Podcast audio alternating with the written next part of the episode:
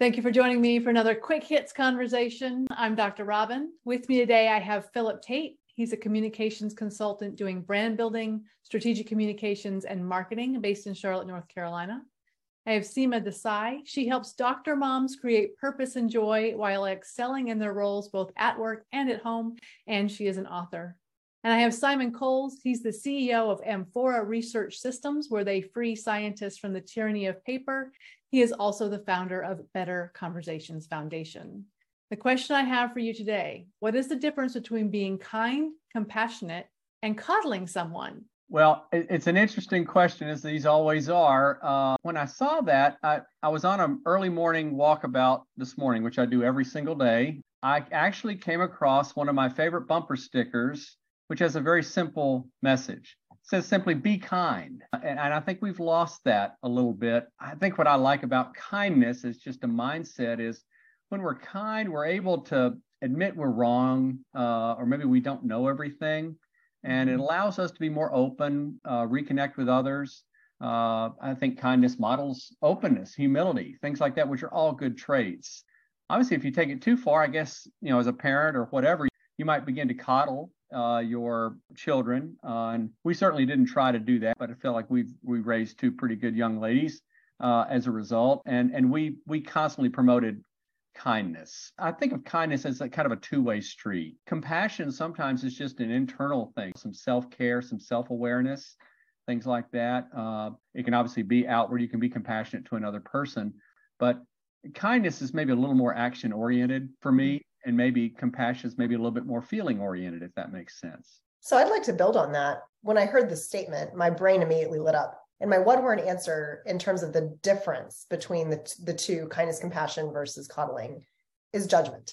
Hmm. There's judgment in coddling. Either I don't believe you're capable of creating the success that I want for you, or there's judgment that you don't want that same success and I have to kind of help you along. But but kindness and compassion there is all that openness that that was just referred to right? This ability to see something from another perspective and truly take action in a we based how can we create success?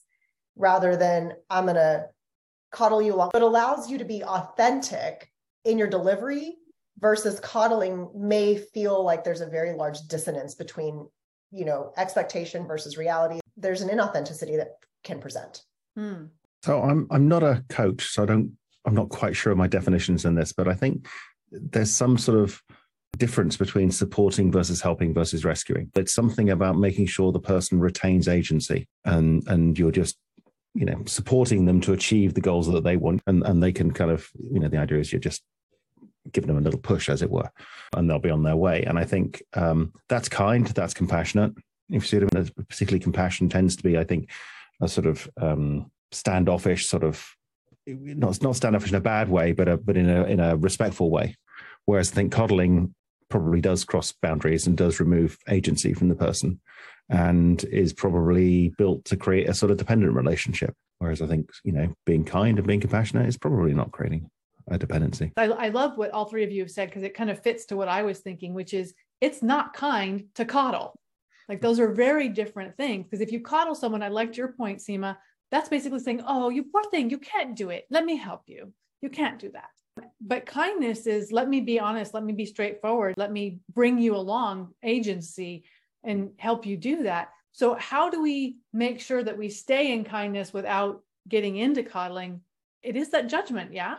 It is. I think coddling, as, as we've talked about it here, creates a little bit of dependence on, on the person being coddled. And what's the old saying? If you love someone, set them free really a tough thing to do as a parent. You you you hate to see your children fail. You hate to see them struggle. And yet, we all know that that the best learning comes when you make mistakes and you learn from those mistakes. And so, uh, I think the best thing to do, to Simon's point, is you do want to be supportive. You do want to find ways that, that, that you can you can help.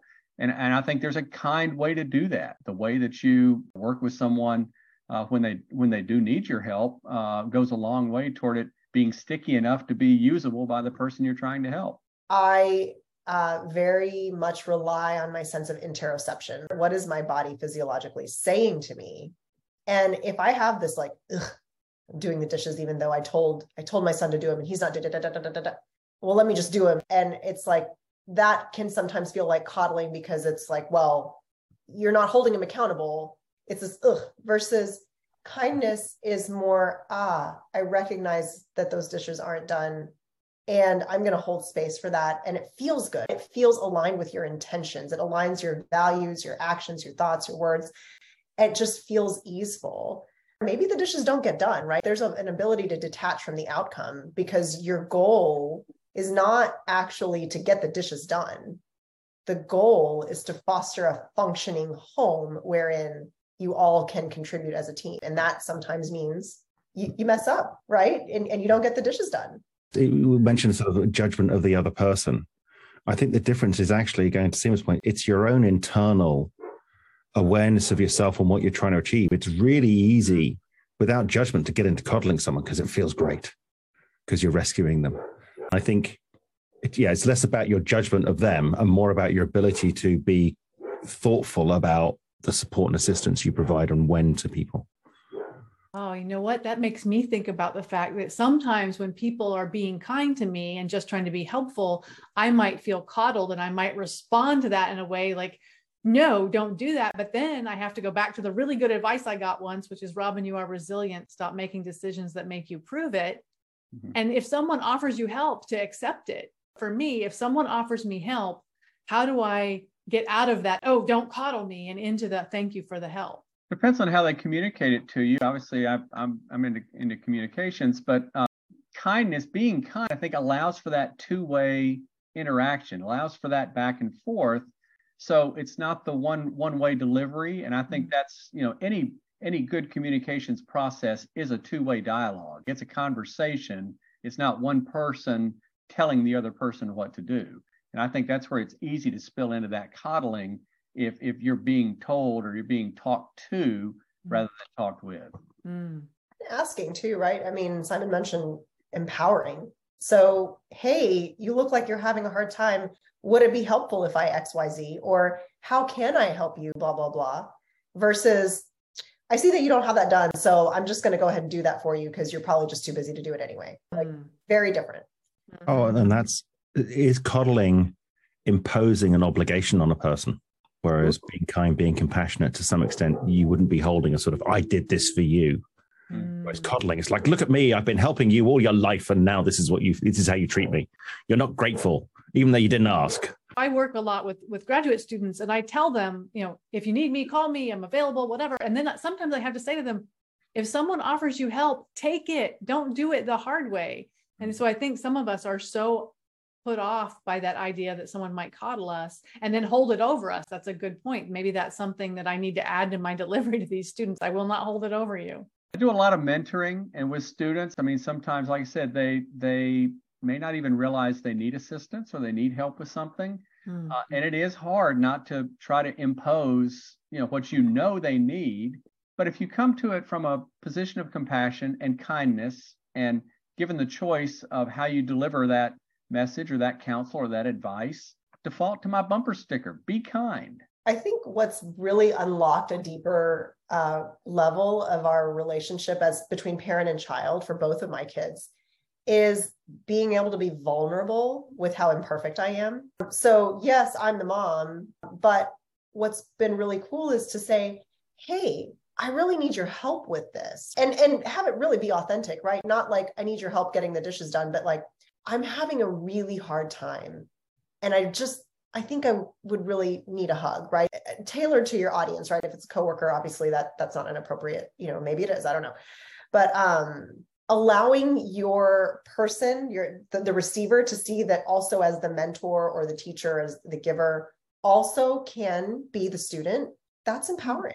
And mm-hmm. it models what we want, right? We want them to to take the help when, when given. Does that mean that if you coddle someone, they're unlikely to coddle you back, if that makes sense. It's a fairly one way relationship throughout your entire relationship. Whereas you can be kind and compassionate to somebody and they can be kind and compassionate back to you tomorrow. I think that's true. I think coddling is a one way street. Absolutely. Well, that is our 10 minutes. So I have to cut us off there, but this has been really interesting. Thank you for having this conversation with me. I have learned a lot. I look forward to speaking to each of you again really soon.